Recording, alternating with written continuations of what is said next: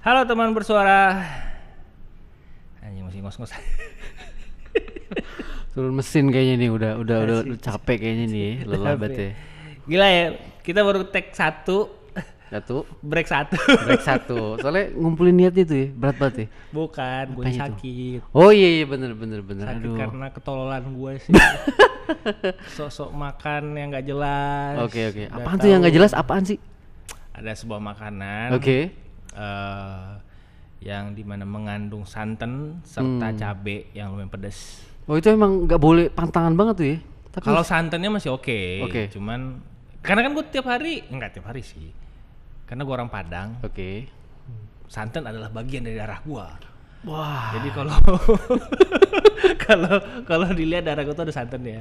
Tapi cabainya, gue punya mah yang lumayan parah banget. Gitu. Jadi gue makan tepar seminggu lebih. Wah. Anjir, gila tuh gara-gara santan sama cabe itu ya.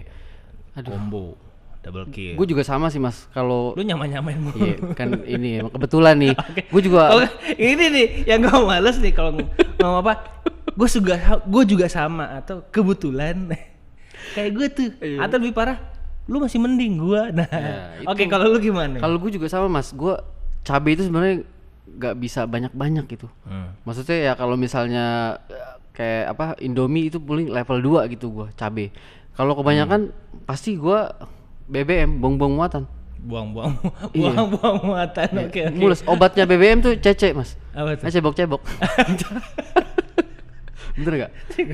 Iya betul. Ngomongin apaan? Ketololan nih. Aduh. Gue jadi pengen ngebahas ketololan yang pernah lu lakukan dan paling epic. Aduh. Kayak gue tiap hari tolol ya. udah bagian hari-hari. Itu. Aduh, gimana ya? Itu mungkin menurut gue mas, kalau maksudnya ketololan itu ada yang disadari, ada yang enggak? Bener gak sih? Nah itu ya apa gue duluan nih gue cerita nih? Boleh. Tapi kalau ketololannya lumayan jijik kan boleh nggak sih? Boleh juga, kan tolol judulnya. Iya, lu dulu deh satu. Ya udah, ini ketololan yang hampir gue bikin gue mati mas. Hah? Ngeri gak? Belum. Cara ada backsoundnya yang belum cerita.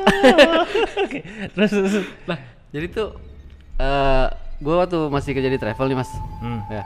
Nah travel itu waktu itu lagi ada tour ke daerah China, ke Beijing. Ke daerah China? Gue pikir daerah bingung ya? Daerah China. Lu antara low profile sama flexing.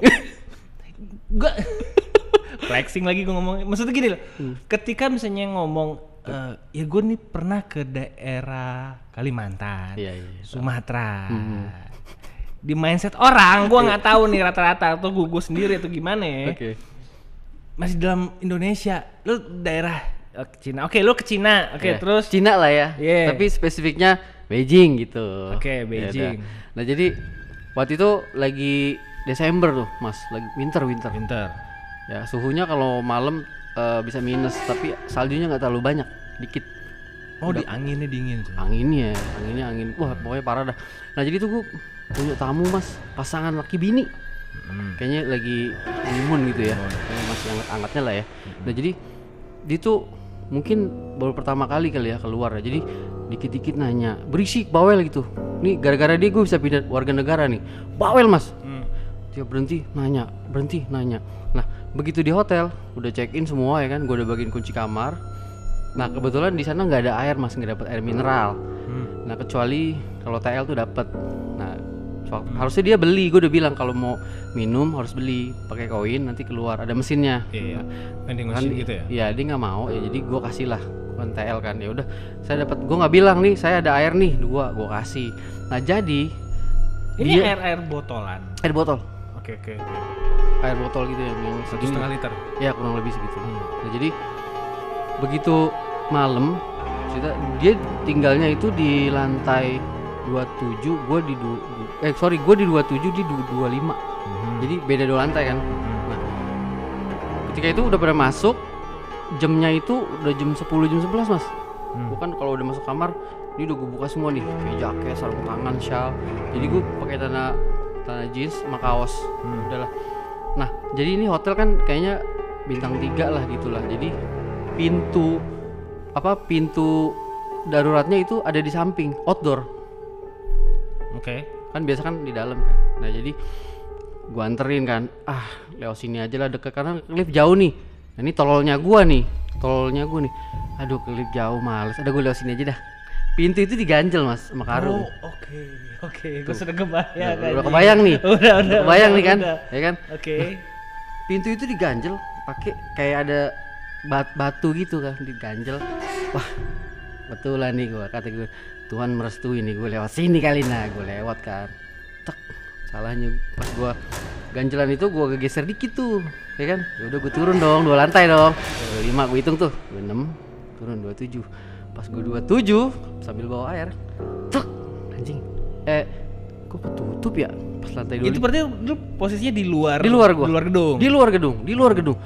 Udahlah, gue naik lagi lah, kekunci, gue bilang mati gue naik kan, duh, angin kenceng mas, pintunya ketutup.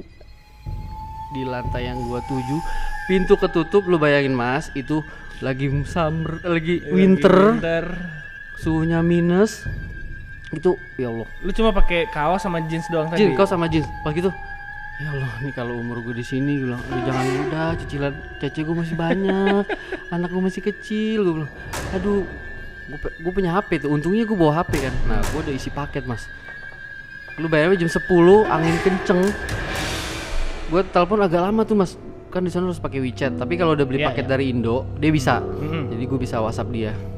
Aduh, gue bilang udah jam 10 lewat, udah mau 10:30 kan, gue udah hampir udah 30 menit berarti. Udah, gue udah mau, udah insomnia apa namanya, hipotermia. Udah nggak berasa ini, perlu gue gampar-gampar pipi gue kan, apa gue lompat aja ya, tinggi kan 27 kali ada pohon nyangkut gitu kan, kayaknya langsung aspal gitu. Jadi gue nggak jadi deh. Yaudah, alhamdulillahnya dia balas. Gue tolong dong, gue bilang bukain saya ke kunci di pintu darurat di mana. Akhirnya gue dibukain di punya dia tuh di lantai 25. Ke bawah lagi loh. Turun lagi gue. Akhirnya udah dibukain sama dia tuh. Top, gue diketawain katanya. Lagian ngapain sih mas? Kata jemur baju pakai di situ. Pala lu jemur baju ini nganterin air buat elu. Gue bilang gue sampai ke hipotermia. Gue bilang aduh ya Allah. Untungnya mas gue bawa HP mas. Kalau enggak lewat tuh. Gue nggak disiaran di sini gue. Itu menurut gue tuh bener-bener tolol yang epic sih, bener gue bisa karena mati. Ini ya karena terburu-buru ya, karena mau cepet aja gitu ya. Iya emang udah capek sih mas jam segitu. Aduh gila, itu tolol banget. Padahal gue batu sekolah pinter loh, matematik gue dapat 10. Gue tanya teman-teman gue pada dapat 100. Tolol sendiri berarti. Tolol emang tolol. Aduh, ya Allah. Lu dapat 10, teman lu 100. Oke. Itu serah lu, tahun serah lu. Tapi gimana itu mas? Tololnya bener-bener tolol kan itu kan? Iya gak? Itu sih gue jadi inget ketololan hampir sama, dan gue merasakan ini hasil analisa gue aja. Wih anjir, tolol bisa dianalisa ya, beritahu gue. Maksudnya gini loh, kejadian itu terjadi karena pertama terburu-buru, nggak remeh, akhirnya nggak ada perhitungan apapun. Gue sebenarnya nggak sampai yang hampir liwat atau gimana, cuman jadi ini sepele banget. Gue mau ngambil laundry, pakai mobil, terus pas nyampe depan laundrynya, gue sendirian nih. Di sepanjang jalan gue udah mikir. Oke. Jadi si laundry itu ruko-ruko gitulah, pinggir jalan, nggak jauh lah, cuman maksudnya nggak yang ruko gede, pinggir jalan biasa lah. Gue mikir kalau gue turun, mobil kondisi nyala bahaya. Oh ya, ngeri dong, serem dong. Orang tinggal naik, nggak cabut. STNK sekalian dong tinggal. Iya. BPKB juga. Dan itu emang dalam dompet. Bisa begitu. Dompet. Dalam dompetnya si kunci mobil gua. Oke. Gimana ya? Biar tetap aman, setidaknya pintu sebelah kanan terkunci. Anjir. Iya kan? Iya. Udah. Iya. Ya udah, turun. Berarti gua kunci aja sebelah kanan. Iya. Dia yang di supir gua kan. Oke. Ya udah. Turun, jebret, tapi gue lewat pintu kiri, ya kan, biar gue nggak ganggu lalu lintas lah. Bener. Gue buka pintu sebelah kiri, sebelah penumpang, gue kunci central locknya, ceklek, ya kan. Gue turun, gue tutup, Happy birthday, gue udah bisa kebaca, aduh, gimana tuh? Terkunci, gue sih. Iya, gimana nih gue? nggak bisa dibuka dong, maksudnya dia langsung nyantol kan. Yes. Karena yang si mobil udah tersistem seperti itu, ketika di central lock segala macem, otomatis tutup si mobil gue lah otomatis kekunci semua gitu. Aduh mantap. Gak ada dompet, dompet di mobil. Mm-hmm. Untungnya masih ada HP. Oh ada HP. Satu. Oke. Nyelamat tuh kayak gue nih HP nih. Udah mau lobet. Gue bingung dong, gimana caranya, udah keringet dingin nih. Ini laundryan gue masih di mobil. Gue karena nyala segala macam. Aduh anjir. Itu gue telepon siapa yang bisa gue telepon, siapapun, abang gue. Cuma karena kondisi jauh nggak bisa bantuin. Terus waktu itu gue baru ngobrol sama ada klub gitulah. Klub mobil gitulah ya. Kasih saran nih biasanya nih. Iya, gue kasih, dia kasih saran. Pakai gini om, gini. Gue cobain. Gak bisa. Si berhasil. Udah melakukan hal yang banyak gue. Okay. Waduh gimana segala macem ya kan. Berapa lama tuh proses itu? Berhari-hari gak? Apa sebulan? Enggak dong. Oh enggak ya, kirain. Gue sempat mikir gue tungguin mobil sampai mati. Oh. Akhirnya gue telepon bokap mertua gue dateng. Terus gue ini apa ya? Dia nyarinin cari tukang kunci, jadi mereka ada tuh kayak alatnya, kunci serep gitu ya? Bukan, jadi alatnya itu untuk ngebengkek si pintu, jadi konsepnya tuh kayak buat ngatur tensi. Oke. Buat ngatur tensi gitu, jadi diselipin, dikempes gitu kan, selipin, terus dia pompa, mengembang ke bengkek, nah itu bisa diangkat. Nah, gue kehausan segala macam, akhirnya gue minjem duit ke orang. Ke sebelah gitu kan, gue bilang mobil gue begini, duit gue dompet gue kalau mau gue transfer pakai OVO, nggak apa-apa pakai aja gitu. Gue pinjam gue buat beli minum lah segala macam kan. Udah akhirnya bokap gue datang bawa orang. Nah itu baru satu ketololan nih, kondisi renggang pintunya sebenarnya. Gue mikir sebenarnya masih bisa nih pakai hanger yang kawat gitu loh. Oh iya bisa korek karena ada spasi gitu ya. Ada space gitu kan, gue masih bisa diiniin lah. Bokap pas dateng, gue larang, jangan disentuh ya pintunya gitu. Oh bukan muhrim. Kirain gue gak disentuh. Oh gue kirain, ya maaf. Ya gue kirain jangan sentuh gitu. Jangan sentuh. Oke. Udah tuh jangan diiniin nanti rapet pintunya gitu, tergancet kan. Udah kan. Yaudah akhirnya bokap nyari tukang kunci gitulah. Ya udah, gue liatin segala macam. Terus sesuatu terlintas di otak gue. Gue rapetin pintunya.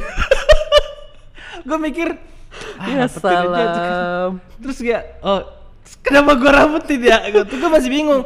Tadinya gue masih nggak paham kalau ada alat itu. Cuman orang bengkel nelfon ke tukang kunci aja, mereka ada alatnya kayak tensi. Cuman bentuknya gue nggak kebayang. Jadi gini teman-teman, ini mungkin juga jadi pembelajaran juga ya. Kalau kejadian nih, kalau kejadian dan kalian terkunci dari luar, katakan ada yang sampai pakai apa? Penggaris tuh nggak kena gue segala macam, nggak dapat. Karena kan setiap pintu juga, setiap mobil mungkin berbeda sistem segala macam. Iya benar-benar. Nah yang paling enak itu adalah emang cari tukang kunci. Jadi dia ada alatnya. Dia kayak persegi panjang gitu, kayak dari karet. Nanti bisa nyelip di antara selahnya pintu.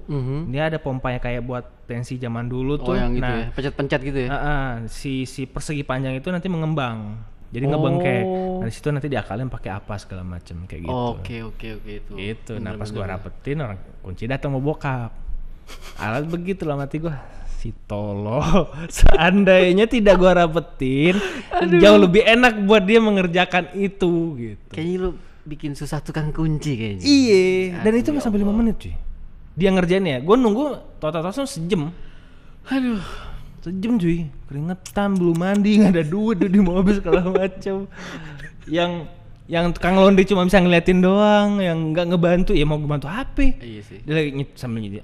Nyetrika aja ngeliatin gue, kagak nanya kagak apa. Tapi kalau gue sih, gue biar cepat gue pecahin aja jendelanya sih. Cuma kan bukan mobil gue. Enggak dong kalau mobil gue. Iya bukan mobil lo. Tadi gue sempat kepikiran begitu juga, gue pecahin gimana? Tapi kan takutnya diteriakin gitu. Iya lumayan juga cuy. Iya betul. Paling waktu itu ngasih cepek apa pego gue kasih segala macem. Tapi bisa ya, berhasil. Akhirnya ya bisa. Okay, cuman itu tadi bersama nih ketololan. Karena mau insan mau cepet gitu ya. Mau cepet, anggap remeh segala macem, akhir kejadian. Aduh. Tapi kita abis kejadian itu kayak kesel sama diri kita gitu sendiri, nangis gitu, pengen nangis ke kamar mandi gitu di atas shower. Nangis cuma kayak ngetololin diri sendiri aja, goblok. Kesel banget, seru banget. Tapi lu gini nggak asisten ketololan kayak gitu emang sering terjadi. Yes. Ketika maksudnya ngelihat orang berhasil, katanya ngelakuin A. Oh buru-buru ngikutin, lu nggak riset dulu, lu nggak pelajarin lebih dalam, akhirnya ikutan.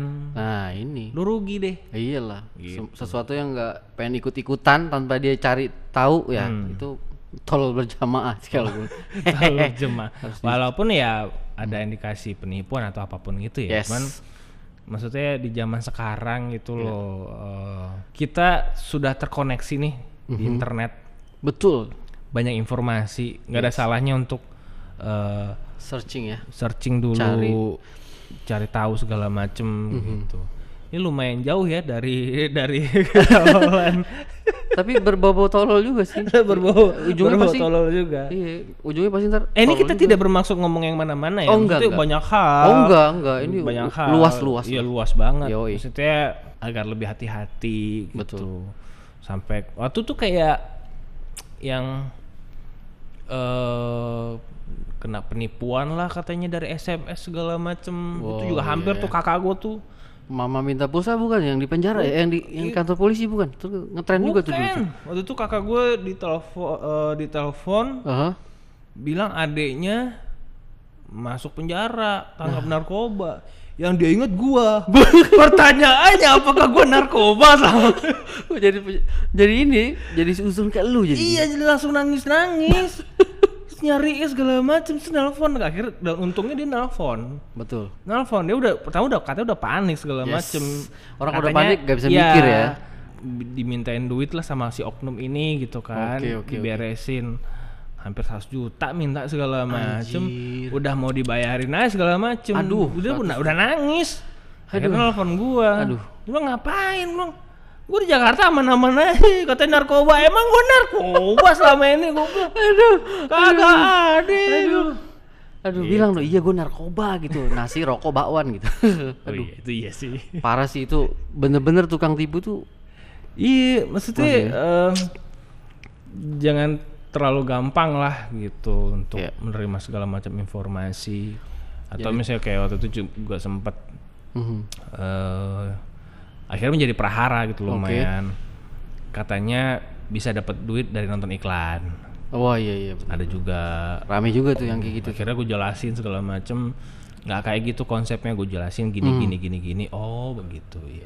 Ya kalau seandainya lu nonton doang iklan dapat duit sampai puluhan juta, betul ya, lu ngapain kerja? Iya sih, logikanya ngapain gitu ya, masih banyak orang miskin gitu. Wih bener juga sih. Iya dong, iya kan, bener logikanya gitu. Kalau dapat duit cara gampang tuh enggak. Kerja bos, hari gini mana ada bener. Kalau gitu gua nonton TV aja sampai jarang ya. Iya, dapat duit gila itu. Aduh gila, parah banget sih emang kalau bahas tentang ketololan itu. Waduh, sehari-hari dah ya. Tapi ada juga sih ketololan gue yang lain, tapi ini waktu kecil sih. Oh kenapa tuh? Seru nih. Jadi gue tuh anak bungsu. Oke. Anak bungsu pertama ya, bungsu ya? Terakhir. Oh terakhir. Oh. Sejak kapan?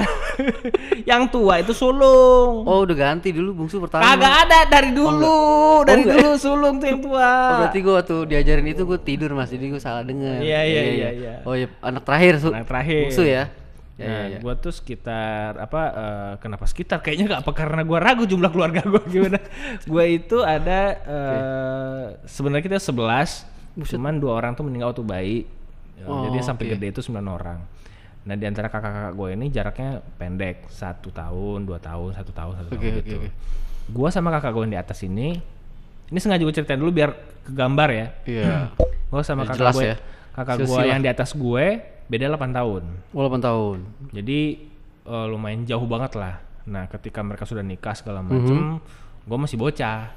Dan akhirnya gue sama ponakan gue yang pertama, itu beda 5 tahun. Oh, jadi teman main lah akhirnya kan.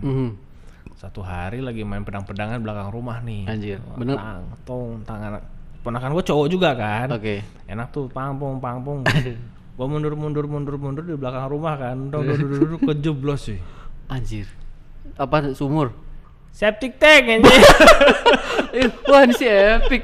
Wah, gila keren. Wah, itu mah asli. Yang gobloknya ponakan gue bukannya nangis apa teriak malah ketawa. Aduh ya Allah. Ya gitu kecebur. Berarti lo pas kecebur itu langsung dibawa ke cuci steam ya? Langsung kagak di depan rumah gue di kampung gitu kan, depan rumah ada air apa kayak bukan sumur sih, tapi emang ada keran gitu segala macam. Jadi kalau cuci kaki apa segala macam bisa di situ, tapi bukan buat cuci baju atau enggak buat bersih-bersih biasa aja, cuci tangan, cuci kaki. Mas, gue potong bentar deh. Tuh waktu lu kecebur ada yang ketelan enggak, Mas? Enggak. Cuman sedada kayak. Rasanya kayak apa, Mas ya? Kagak inget gua. Hah? Masa sih? Oh, itu kan epic, Mas. Gua aja kaget dengerin. Kok bisa? Udah, gua. Itulah salah satu ketelan. Itu ngaduh. Goblok sih itu, Mas. Habis itu dicoret dari kakak lu ya? Enggak. Habis kecebur speed tank jarang ada sih. Itu ya sama sih, ketololan kecil sih ada juga, Mas. Apa tuh? Gua jadi tuh gue punya nenek nih. Nenek. Lu punya nenek. Gua suka ngomong gue punya nenek doang. Salah. Gue punya nenek. Ya. Udah nenek. Iya, udah. Nenek gue metik, udah enggak ada giginya maksudnya. Ya kan nenek metik kan. Udah enggak ada giginya. Itu nenek gue waktu itu umurnya udah kepala 8 kayaknya. Ya, 80-an lah gitu lah. Jadi itu gue SD, Mas. SD itu sekolah dasar ya, tadi tau gak? Iya, kelas 5 lah ya. Gak semuanya harus lu jelasin. Oke, terkasih. Ya pokoknya gitu lah, gue SD kelas 5. Jadi itu gue punya teman main nih berdua nih. Emang gue kemana aja kayak biji, berdua mulu ya kan. Jadi gak ada playernya dong? Gak ada, biji doang. Udah dibuangin. Jadi rumah gue di depan sini, Mas. Depan rumah tetangga gue nih, ada pagar. Tingginya 1,5 meter gue inget. Nah, teman gue di bawah, gue naik dong di atas. Nenek gue keluar, ya kan? Turun gak lu? Orang Betawi. Turun gak lu? Terjatuh lu. Penjol pala lu. Dan gue kan karena masih ya namanya bocah ya kan. Tapi gue udah ngerti sih, nenek gue ledekin dong. Gue gini, gue cebelin. Gak kena gitu. Yeah, turun kan? Kenyain ya. Gue ngenyek lah pokoknya. Waduh, ya Allah maafin ya, udah gak ada orang soalnya. Terus ya udah dah, dia berisi kan. Udah dibawain sapu gua, pengen disambit. Nah, turun gua sambit lu ya. Turun enggak? Ya udahlah, gua loncat. 1,5 meter tinggi kan buat anak umur 5 tahun, Mas. Lu bayangin, gua lompat.